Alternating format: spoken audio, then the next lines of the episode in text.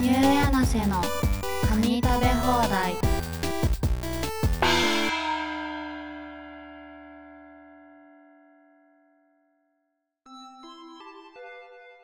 こんにちは。ニューヤナセの今夜かな子です。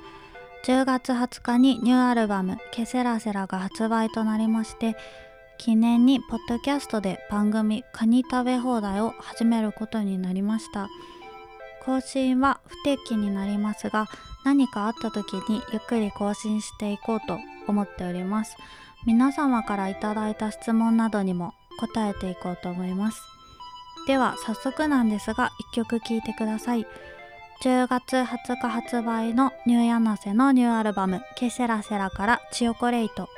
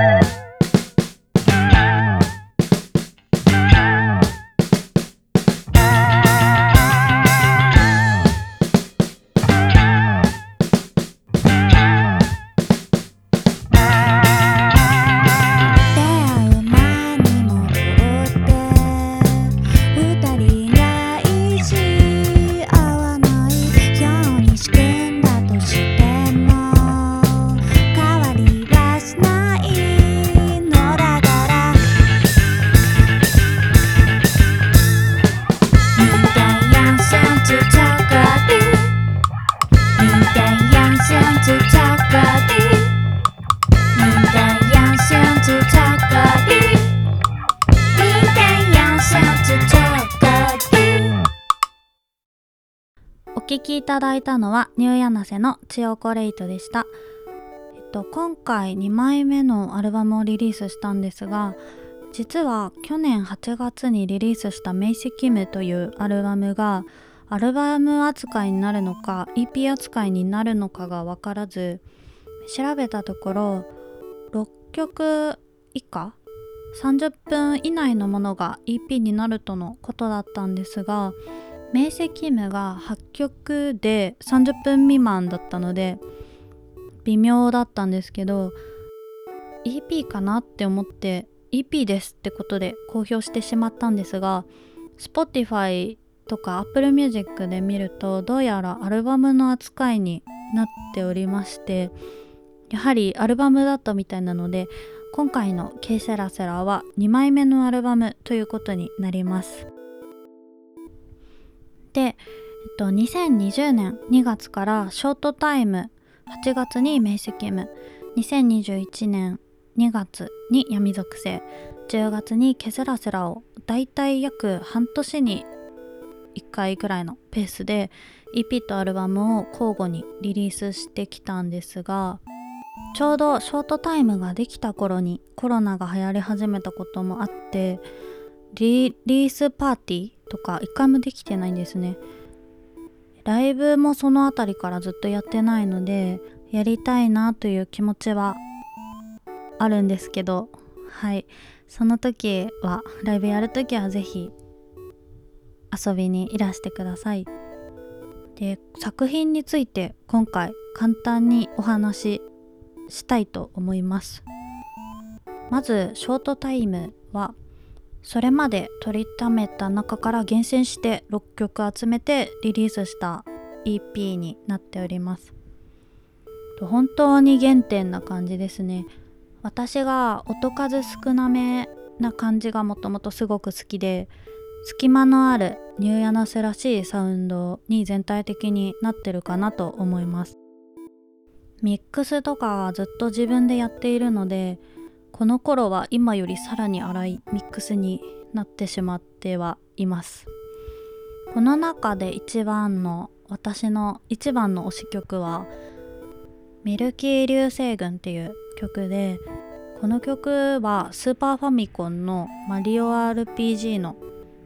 えっとマリオ RPG っていうゲームのボスのカジオの第2形態の時をイメージして書きました。わかる方いらっしゃいますか？私はあのゲームがすごく大好きで信じられないぐらい何度もやったので全ステージの BGM 多分歌えるかなっていうくらいやりました。隠し要素の多いというか芸が細かいゲームでそこに毎回感動しながらプレイしてました。きのこ城の城下町の民家の陰で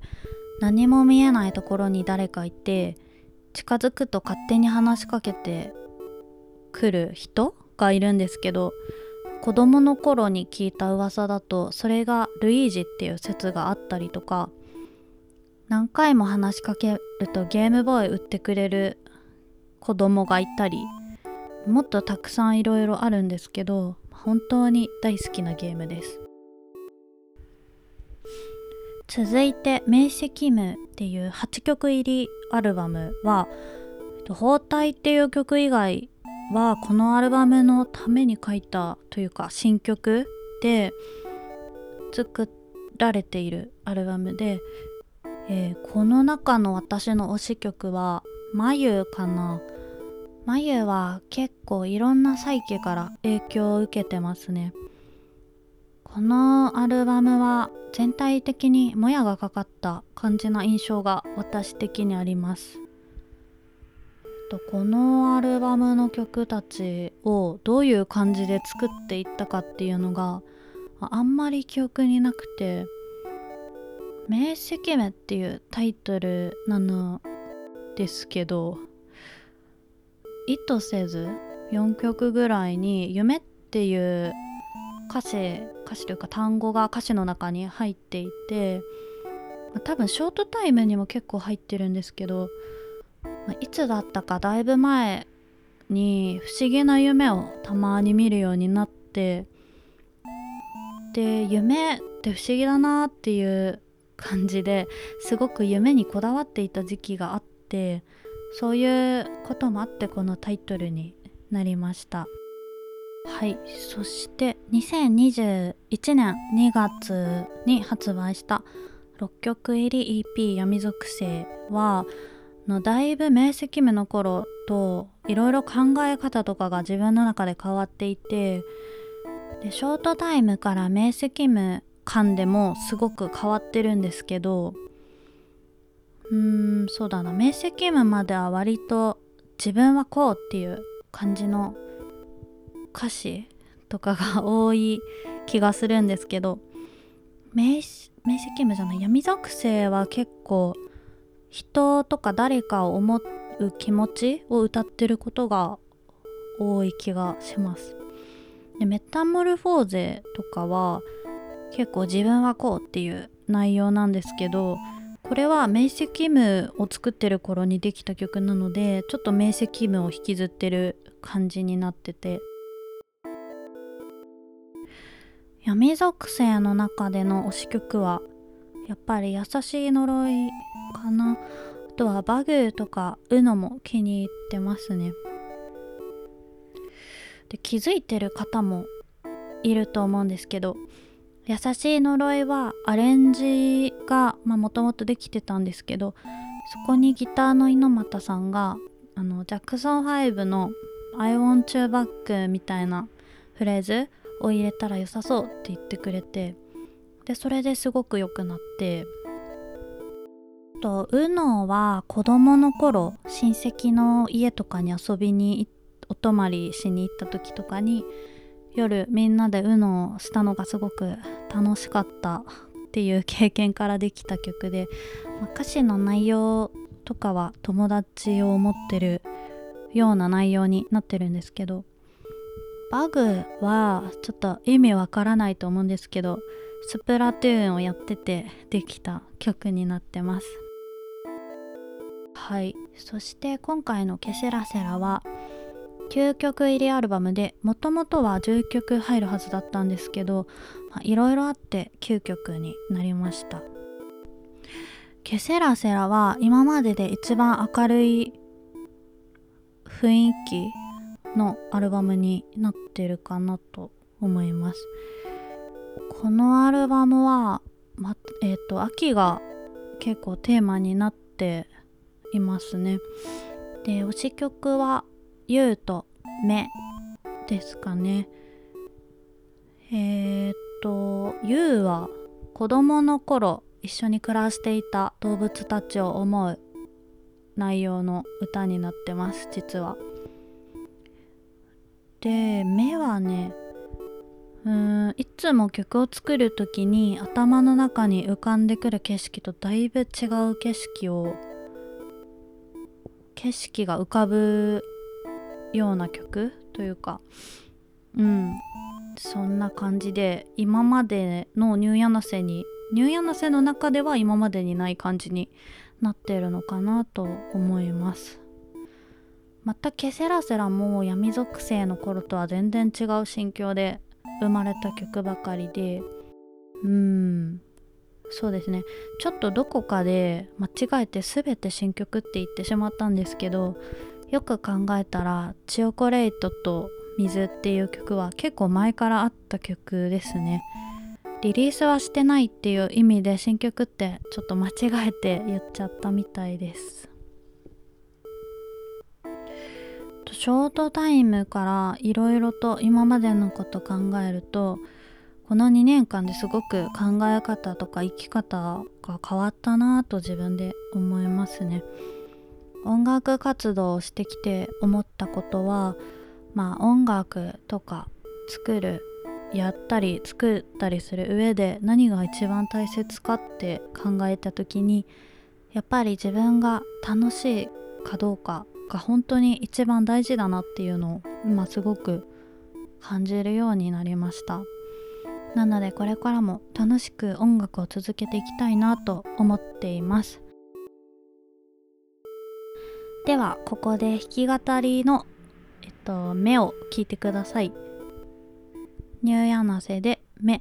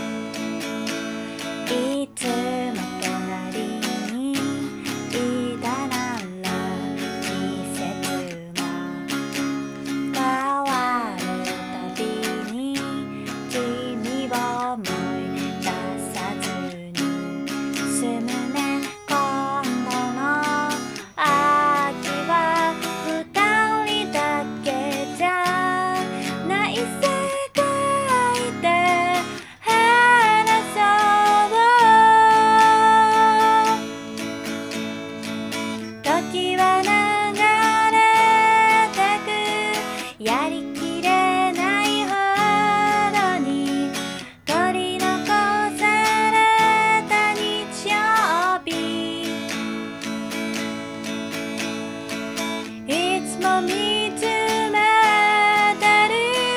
優しい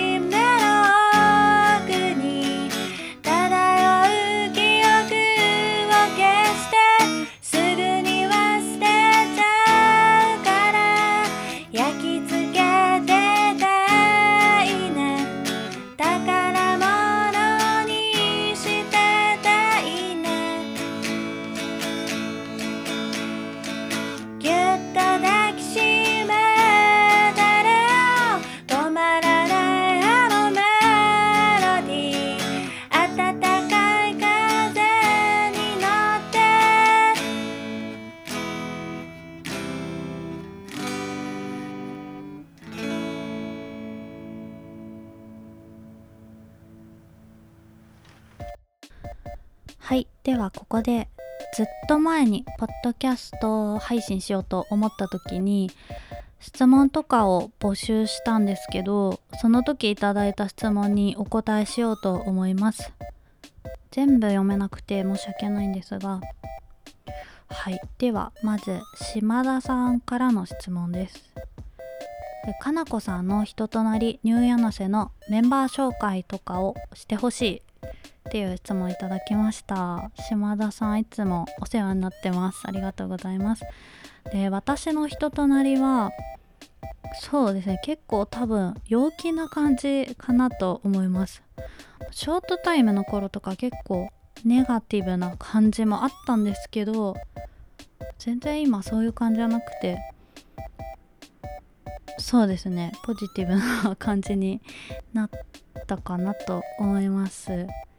何でもなんか最終的に力ずくでポジティブな方に持っていくタイプです。趣味は散歩とゲームで将来の夢は毎日散歩してのんびり暮らすことです。そのために今いろいろ頑張ろうかなって思って暮らしてます、まあ、人となりあんまり関係ないんですけど。でとメンバーは最近メンバーが2人加入してニューヤナセ3人になったんですけどメンバーまずそのギターの猪俣さんはえー、と本当に優しい感じでのほほんとした感じの方ですね。ですごいたくさんギター持ってるっぽいんですよね。何本持ってるかとかは全然わからないんですけど彼はね多分モンハンとかマイクラをやってるっぽいです。はい。でベースの和人さんはマッチョですね。で一回お仕事でしばらくタイに行ってたんですけど行く前と帰ってきた時で相当その間に筋トレしたのか体型がだいぶ変わっててすごくマッチョになってる気がしました。はい。で漫画がすごい好き。で映画も大好きなイメージです。で私の唯一のハリポタオタク仲間でそうですね。あと私と結構マインドが似てるかなと思います。はいそんな感じでニューイヤンのショーは楽しくやっています。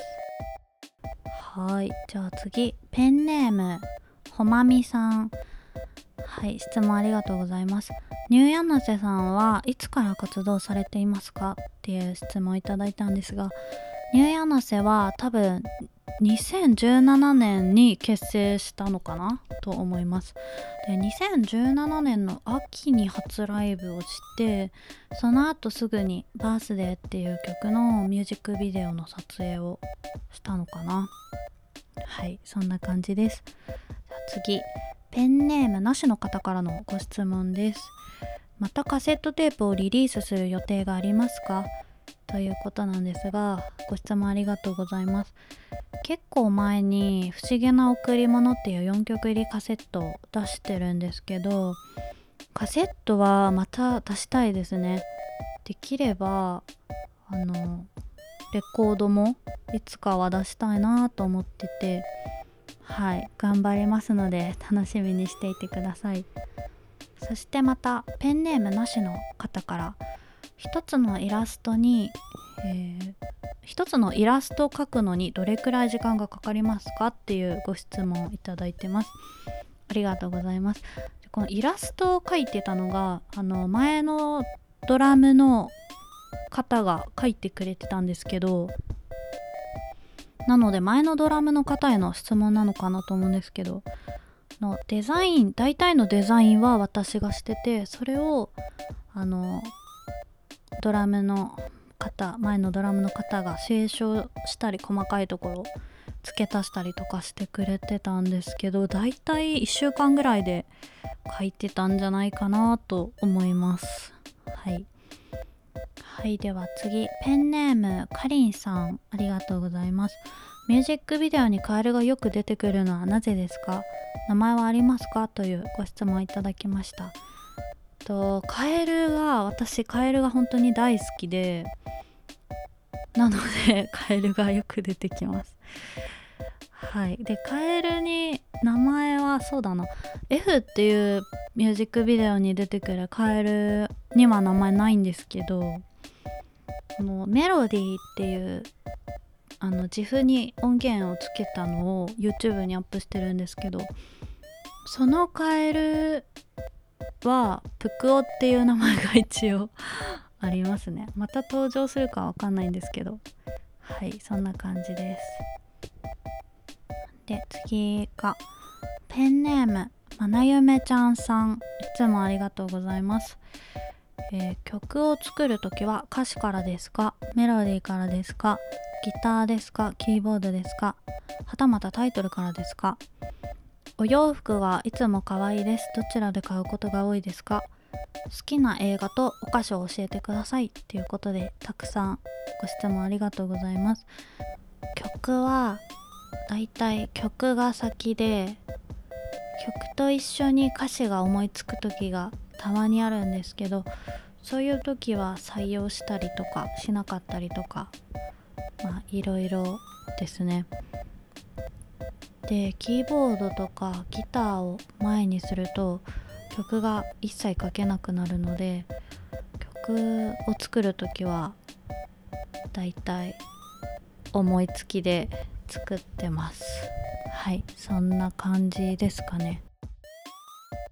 タイトルはいつも一番最後につけてますだいたいでお洋服は古着が多いですね。古着がすごい好きで一点物っていうのが大好きなのではい。ヨーロッパ古着とかアメリカ古着とかを買うことが多いです。あとは古着っぽい感じのお洋服を選んで買うことが多いですかね。で好きな映画なんですけど、まあ、映画もすごい大好きで特に80年代から90年代初期ぐらいのアメリカの王道映画がすごい好きであのもうほんと王道なんですけど「バック・トゥ・ザ・フューチャー」とか「天使にラブソング」とかあと「ゴースト」とかが大好きですね。でも一番好きなのは多分「ジングル・オール・ザ・ウェイ」っていうクリスマスの映画です。もうハッピーエンドのものが本当に好きで、まあ、2000年以降かな。2000年以降の映画でも、まあ、ハッピーエンドかはちょっとあれなんですけど僕のワンダフルライフとかチェアーズとかブリグズビーベアとかも好きです。あとは大いなる遺産とかもたまに見たくなります。そうですね。ミュージカルとかジブリとかも大好きです。クリスマス映画も大好きでいっぱい見てます。と好きなお菓子はあの外国のチョコ？外国のお菓子がすごい好きであの甘ったるい感じが本当に大好きです。はいということで皆さんご質問ありがとうございました。では今回のカニ食べ放題はこの辺で終わりにしようと思います。また多分やると思うので楽しみにしていてください、ニューアルバムの「ケセラセラ」もぜひ聴いてみてください。はいでは最後にニューヤナセの4曲入りカセットテープ「不思議な贈り物」に入っていた「タマー」という曲を聴いていただいてお別れです。またお会いしましょう。